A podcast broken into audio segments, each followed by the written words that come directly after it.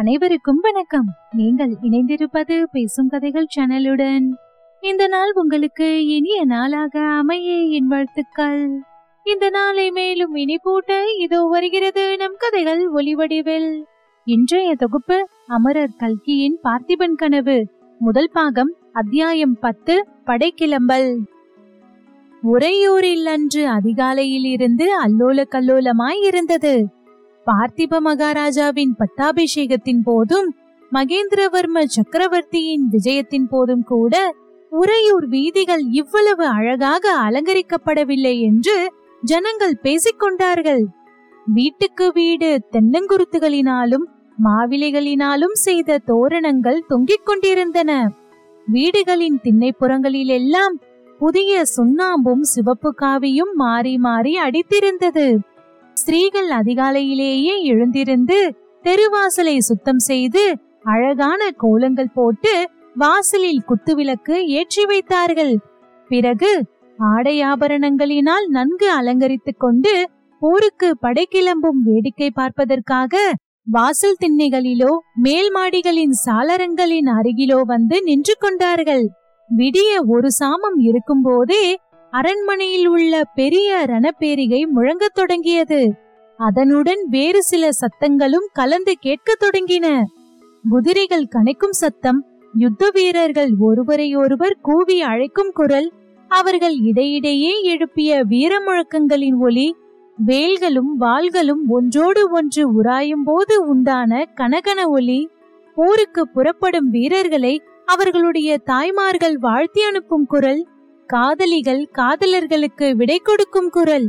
இவ்வளவுடன் வழக்கத்துக்கு முன்னதாகவே துயில் நீங்கி எழுந்த பறவைகளின் கலகல சத்தமும் சேர்ந்து ஒலித்தது. சூரிய உதயத்துக்கு முன்னால் இருந்தே அரண்மனை வாசலில் போர் வீரர்கள் வந்து குவிய தொடங்கினார்கள். படைத்தலைவர்கள் அவர்களை அணிவகுத்து நிற்கச் செய்தார்கள். வரிசை வரிசையாக குதிரை படைகளும் யானை படைகளும் காலாட்படைகளும் அணிவகுத்து நிறுத்தப்பட்டன. எல்லா படைகளுக்கும் முன்னால் சோழர்களின் புலிக்கொடி வானலாவி பறந்தது. சங்கு கொம்பு தாரை தப்பட்டை முதலிய வாத்தியங்களை முழக்குகிறவர்கள் படைகளுக்கு இடையிடையே நிறுத்தப்பட்டார்கள். பெரிய பேரிகைகளை சுமந்த ரிஷபங்களும் ஆங்காங்கு நின்றன. பட்டத்து போர் யானை அழகாக அலங்கரிக்கப்பட்டு அரண்மனை வாசலில் கொண்டு வந்து நிறுத்தப்பட்டது.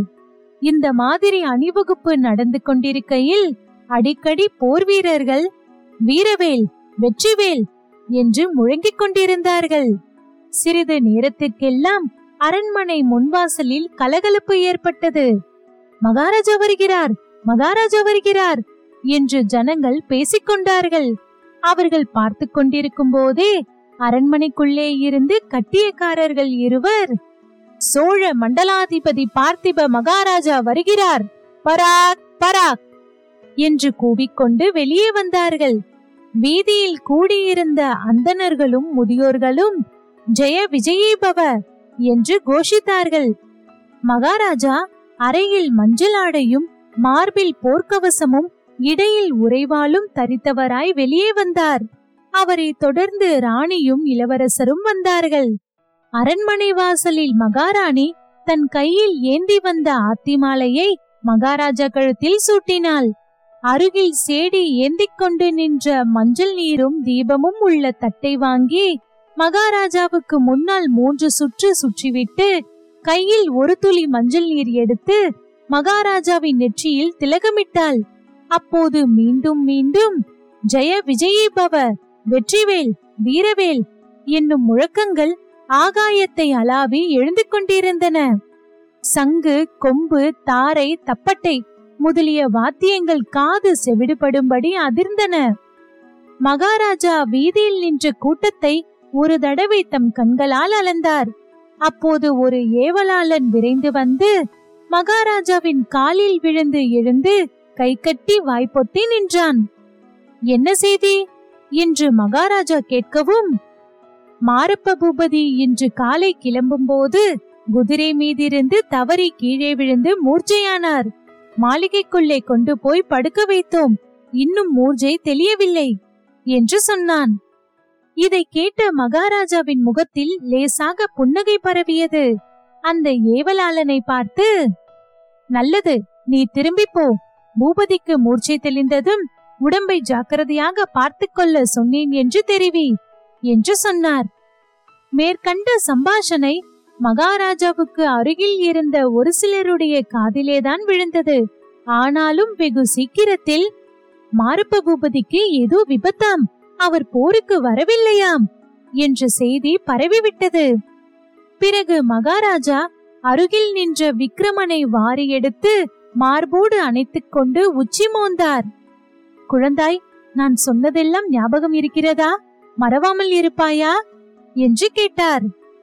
நினைவில் இருக்கிறது அப்பா. ஒரு நாளும் மறக்க மாட்டேன் என்றான் விக்ரமன். பிறகு மகாராஜா மைந்தனின் கையை பிடித்து அருள்மொழியிடம் கொடுத்து தேவி நீ தைரியமாய் இருக்க வேண்டும். சோழர் குல செல்வத்தையும் புகழையும் உன்னிடம் ஒப்புவிக்கிறேன். வீரபத்தினியாயிருந்து என் கோரிக்கையை நிறைவேற்ற வேண்டும். முகமலர்ச்சியுடன் இப்போது விடை கொடுக்க வேண்டும் என்று சொன்னார். அருள்மொழி கண்களில் நீர் பெருக நெஞ்சை அடைக்க. இறைவனுடைய அருளால் தங்கள் மனோரதம் நிறைவேறும். போய் வாருங்கள் என்று சொன்னாள். மகாராஜா போர் யானை மீது ஏறிக்கொண்டார். மறுபடியும் போர் முரசுகளும் தாரை தப்பட்ட எக்காலங்களும் ஏக காலத்தில் காது செவிடுபடும்படி முழங்கின. உடனே அந்த சோழ நாட்டு வீரர்களின் படை அங்கிருந்து பிரயாணம் தொடங்கியது. புரட்டாசி மாதத்து பௌர்ணமி இரவில் வெண்ணாற்றங்கரை மிகவும் கோரமான காட்சியை அளித்தது.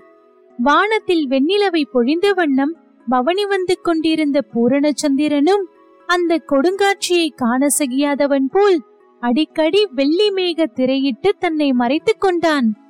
பகலெல்லாம் அந்த நதிக்கரையில் நடந்த பயங்கரமான யுத்தத்தில் மடிந்தவர்களின் ரத்தம் வெள்ளத்துடன் கலந்தபடியால் ஆற்றில் அன்றிரவு இரத்த வெள்ளம் ஓடுவதாகவே தோன்றியது. அந்த வெள்ளத்தில் பிரதிபலித்த பூரணச்சந்திரனின் பிம்பமும் செக்க செவியல் என்ற இரத்த நிறமடைந்து காணப்பட்டது. நதியின் மேற்கு கரையில் கண்ணு கெட்டிய தூரம் கொடும்பூர் நடந்த ரணகலத்தின் கோரமான காட்சிதான். வீர சொர்க்கம் அடைந்த ஆயிரக்கணக்கான போர் வீரர்களின் உடல்கள் அந்த ரணகலமெங்கும் சிதறி கிடந்தன. சில இடங்களில் அவை கும்பல் கும்பலாக கிடந்தன. கால்வேறு கைவேறாக சிதை உண்டு கிடந்த உடல்கள் எத்தனையோ? மனிதர்களைப் போலவே போரில் மடிந்த குதிரைகளும் ஆங்காங்கே காணப்பட்டன. வெகு தூரத்தில் குன்றுகளைப் போல் சில கருத்த உருவங்கள் விழுந்து கிடந்தன. அவை போர் யானைகளாகத்தான் இருக்க வேண்டும். அந்த ரணகலத்தில் விருந்துண்ண ஆசை கொண்ட நூற்றுக்கணக்கான கழுகுகளும் பருந்துகளும் நாலா பக்கங்களில் இருந்தும் பறந்து வந்து வட்டமிட்டுக் கொண்டிருந்தன. அவற்றின் விரிந்த சிறகுகளின் நிழல் பெரிதாகவும் சிறிதாகவும் ரணகலத்தின் மேல் ஆங்காங்கு விழுந்து அதன் பயங்கரத்தை மிகுதிப்படுத்திக் கொண்டிருந்தன. நதியின் இனிய மர்மர சத்தத்தை பருந்துகள் கழுகுகளின் கர்ண கொடூரமான குரல்கள் அடிக்கடி குலைத்துக் கொண்டிருந்தன. அந்த கோரமான ரணகலத்தில் மெல்லிய மேகத்திரைகளினாலும் வட்டமிட்ட பருந்துகளின் நிழலினாலும் மங்கிய நிலவொளியில் ஒரு மனித உருவம் மெல்ல மெல்ல நடந்து போய்க் கொண்டிருந்தது.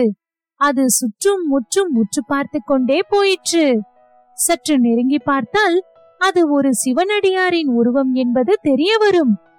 தலையில் சடைமுடியும் நெற்றி நிறைய திருநீரும் அப்போதுதான் நரை தோன்றிய நீண்ட தாடியும் கழுத்தில் ருத்ராட்ச மாலையும் அறையில் காவி வஸ்திரமும் மார்பில் புலித்தோலுமாக அந்த சிவனடியார் விளங்கினார்.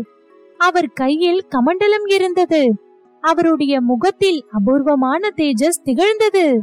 விசாலமான கண்களில் அறிவொளி வீசியது. தோற்றமோ வெகு கம்பீரமாய் இருந்தது. நடையிலும் ஒரு பெருமிதம் காணப்பட்டது. இந்த மகான் சிவனடியார்தானோ அல்லது சிவபெருமானே இத்தகைய உருவம் பூண்டு வந்தாரோ? என்று திகைக்கும்படி இருந்தது. இந்த பயங்கரமான ரணகலத்தில் இந்த பெரியாருக்கு என்ன வேலை? யாரை தேடி அல்லது என்னத்தை தேடி இவர் சுற்றும் முற்றும் பார்த்து கொண்டு போகிறார்? சிவனடியார் எந்த திசையை நோக்கி போனாரோ அதற்கு எதிர் திசையில் கொஞ்ச தூரத்தில் கருங்குன்று ஒன்று நகர்ந்து வருவது போல் ஒரு பிரம்மாண்டமான உருவம் அசைந்து வருவது தெரிந்தது. அது சோழ மன்னர்களின் பட்டத்து போர் யானைதான் அதை கண்டதும் சிவனடியார் சிறிது தயங்கி தாம் நின்ற இடத்திலேயே நின்றார். யானையின் தேகத்தில் பல இடங்களில் காயம்பட்டு ரத்தம் வடிந்து கொண்டிருந்தது. நடக்க முடியாமல் அது தள்ளாடி நடந்தது என்பது நன்றாய் தெரிந்தது. கீழே கிடந்த போர் வீரர்களின் உயிரற்ற உடல்களை மிதிக்க கூடாது என்று அது ஜாக்கிரதையாக அடியெடுத்து வைத்து நடந்தது. துதிக்கையை அப்படியும் இப்படியும் நீட்டி அங்கே கிடந்த உடல்களை தடவி பார்த்து கொண்டே வந்ததை பார்த்தால் அந்த யானை எதையோ தேடி வருவது போல் தோன்றியது. சற்று நேரத்துக்கெல்லாம் அந்த பட்டத்து யானையானது உயிரற்ற குவியலாக உடல்கள் ஒன்றன் மேல் ஒன்றாக கிடந்த ஓர் இடத்துக்கு வந்து நின்றது. அந்த உடல்களை ஒவ்வொன்றாக எடுத்து அப்பால் மெதுவாக வைக்கத் தொடங்கியது. இதை கண்டதும் சிவனடியார் இன்னும் சற்று நெருங்கி சென்றார். சமீபத்தில் தனித்து நின்ற ஒரு கருவேல மரத்தின் மறைவில் நின்று யானையின் செய்கையை உற்று பார்த்து கொண்டிருந்தார். யானை அந்த உயிரற்ற உடல்களை ஒவ்வொன்றாக எடுத்து அப்புறப்படுத்தியது. எல்லாவற்றுக்கும் அடியில் இருந்த உடலை உற்று நோக்கியது. அதை துதிக்கையினால் மூன்று தடவை மெதுவாக தடவி கொடுத்தது. பிறகு அங்கிருந்து நகர்ந்து சற்று தூரத்தில் வெறுமையாய் இருந்த இடத்துக்கு சென்றது. துதிக்கையை வானத்தை நோக்கி உயர்த்தியது. சொல்ல முடியாத சோகமும் தீனமும் உடைய ஒரு பிரலாப குரல் அப்போது அந்த யானையின் தொண்டையிலிருந்து கிளம்பி ரணகலத்தை தாண்டி நதியின் வெள்ளத்தை தாண்டி நெல்வயல்களை எல்லாம் தாண்டி வானமுகடு வரையில் சென்று எதிரொலி செய்து மறைந்தது. அவ்விதம் பிரலாபித்துவிட்டு அந்த யானை குன்று சாய்வது போல் கீழே விழுந்தது. சில வினாடிகளுக்கெல்லாம் பூகம்பத்தின் போது மலை அதிர்வது போல் அதன் பேருடல் இரண்டு தடவை அதிர்ந்தது. அப்புறம் ஒன்றுமில்லை. எல்லையற்ற அமைதிதான். சிவனடியார் கருவேல மரத்தின் மறைவில் இருந்து வெளிவந்து யானை தேடி கண்டுபிடித்த உடல் கிடந்த இடத்தை நோக்கி வந்தார். அதன் அருகில் வந்து சிறிது நேரம் உற்று பார்த்தார். பார்த்திப மகாராஜாவின் உடல்தான் அது என்பதை கண்டார். உடனே அவ்விடத்தில் உட்கார்ந்து அந்த உடலின் நெற்றியையும் மார்பையும் தொட்டு பார்த்தார். பிறகு தலையை எடுத்து தம் மடி மீது வைத்துக் கொண்டார். கமண்டலத்தில் இருந்து கொஞ்சம் ஜலம் எடுத்து முகத்தில் தெளித்தார். உயிரற்று தோன்றிய அந்த முகத்தில் சிறிது நேரத்திற்கெல்லாம் ஜீவக்கலை தளிர்த்தது. மெதுவாக கண்கள் திறந்தன. பாதி திறந்த கண்களால் பார்த்திபன் சிவனடியாரை உற்று பார்த்தான். சுவாமி தாங்கள் யார்? என்ற தீனமான வார்த்தைகள் அவன் வாயிலிருந்து வந்தன. அம்பலத்தாடும் பெருமானின் அடியார்க்கு அடியவன் நானப்பா இன்று நடந்த யுத்தத்தில் உன்னுடைய ஆச்சரியமான வீர செயல்களை பற்றி கேள்விப்பட்டேன். அப்பேற்பட்ட மாவீரனை தரிசிக்க வேண்டும் என்று வந்தேன். பார்த்திபா உன்னுடைய மாசற்ற சுத்த வீரத்தின் புகழ் என்றென்றும் இவ்வுலகில் இருந்து மறையாது என்றார் சிவனடியார். யுத்தம் என்னவாய் முடிந்தது சுவாமி? என்று பார்த்திபன் ஈனஸ்வரத்தில் கேட்டான். அவனுடைய ஒளிமங்கிய கண்களில் அப்போது அளவில்லாத ஆவல் காணப்பட்டது. அதை பற்றி சந்தேகம் உனக்கு இருக்கிறதா பார்த்திபா? அதோ கேள் பல்லவ சைன்யத்தின் ஜெயகோலாகலத்தை. பார்த்திபன் முகம் சினுங்கியது. அதை நான் கேட்கவில்லை சுவாமி. சோழ சைன்யத்திலே யாராவது? என்று மேலே சொல்ல தயங்கினான். இல்லை இல்லை சோழ சைன்யத்தில் ஒருவன் கூட திரும்ப போகவில்லை அப்பா. ஒருவனாவது எதிரியிடம் சரணாகதி அடையவும் இல்லை. அவ்வளவு பேரும் போர்க்களத்திலே மடிந்து வீர சொர்க்கம் அடைந்தார்கள் என்றார் சிவனடியார். பார்த்திபனுடைய கண்கள் மகிழ்ச்சியினால் மலர்ந்தன. ஆஹா சோழ நாட்டுக்கு நற்காலம் பிறந்துவிட்டது. சுவாமி இவ்வளவு சந்தோஷமான செய்தியை சொன்னீர்களே உங்களுக்கு என்ன கைமாறு செய்ய போகிறேன் என்றான் பார்த்திபன். எனக்கு ஒரு கைமாறும் வேண்டாம் பார்த்திபா உன்னை போன்ற சுத்த வீரர்களுக்கு தொண்டு செய்வதையே தர்மமாக கொண்டவன் நான். உன் மனதில் ஏதாவது குறை இருந்தால் சொல்லு. பூர்த்தியாகாத மனோரதம் ஏதாவது இருந்தால் தெரிவி. நான் நிறைவேற்றி வைக்கிறேன். என்றார் சிவனடியார். மெய்யாகவா ஆஹா என் அதிர்ஷ்டமே அதிர்ஷ்டம். சுவாமி உண்மைதான். என் மனதில் ஒரு குறை இருக்கிறது. சோழ நாடு தன் புராதன பெருமையை இழந்து இப்படி பராதீனம் அடைந்திருக்கிறதே என்பதுதான் அந்த குறை. சோழ நாடு முன்னே போல் சுதந்திர நாடாக வேண்டும் மகோன்னதம் அடைய வேண்டும். தூர தூர தேசங்களில் எல்லாம் புலிக்கொடி பறக்க வேண்டும் என்று கனவு கண்டு வந்தேன். என்னுடைய வாழ்க்கையில் அது கனவாகவே முடிந்தது. என்னுடைய மகன் காலத்திலாவது அது நனவாக வேண்டும் என்பதுதான் என் மனோரதம். விக்ரமன் வீரமகனாய் வளர வேண்டும். சோழ நாட்டின் மேன்மையே அவன் வாழ்க்கையின் லட்சியமாய் இருக்க வேண்டும். உயிர் பெரிதல்ல சுகம் பெரிதல்ல மானமும் வீரமுமே பெரியவை என்று அவனுக்கு போதிக்க வேண்டும். அந்நியருக்கு பணிந்து வாழும் வாழ்க்கையை அவன் வெறுக்க வேண்டும். சுவாமி இந்த வரம்தான் தங்களிடம் கேட்கிறேன் தருவீர்களா? என்றான் பார்த்திபன். சக்தியற்ற அவனது உடம்பில் இவ்வளவு ஆவேசமாக பேசும் வலிமை அப்போது எப்படித்தான் வந்ததோ தெரியாது. சிவனடியார் சாந்தமான குரலில் பார்த்திபா உன்னுடைய மனோரதத்தை நிறைவேற்றுவேன். நான் உயிரோடு இருந்தால் என்று சொன்னார். பார்த்திபன் என் பாக்கியமே பாக்கியம். இனி எனக்கு ஒரு மனக்குறைவும் இல்லை. ஆனால் தாங்கள் யார் சுவாமி? நான் அல்லும் பகலும் வழிபட்ட சிவபெருமான் தானோ? ஆஹா தங்கள் முகத்தில் அபூர்வ தேஜஸ் ஜொலிக்கிறதே. எங்கள் குலதெய்வமான ஸ்ரீரங்கநாதனே தான் ஒருவேளை இந்த உருவெடுத்து என்பதற்குள் சிவனடியார் இல்லை பார்த்திபா இல்லை அப்படியெல்லாம் தெய்வ நிந்தனை செய்யாதே என்று அவனை நிறுத்தினார். பிறகு அவர் நானும் உன்னை போல் அற்ப ஆயுளுடைய மனிதன்தான் நான் யார் என்று உனக்கு அவசியம் தெரிந்து கொள்ள வேண்டுமா? அப்படியானால் இதோ பார் என்று சொல்லி தம் தலைமீதிருந்த ஜடாமுடியையும் முகத்தை மறைத்த தாடி மீசையையும் லேசாக கையில் எடுத்தார். கண்கூசும்படியான தேஜசுடன் விளங்கிய அவருடைய திவ்ய முகத்தை பார்த்திபன் கண்கொட்டாமல் பார்த்தான். ஆ தாங்களா?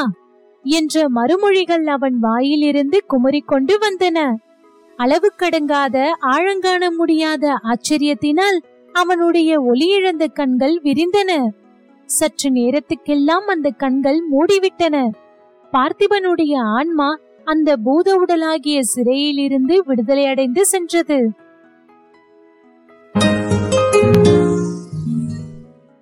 இத்துடன் பார்த்திபன் கனவு முதல் பாகம் முடிவுற்றது. தொடர்ந்து கதைகளை கேட்டு ரசிக்க பேசும் கதைகளோடு இணைந்திருங்கள். நன்றி.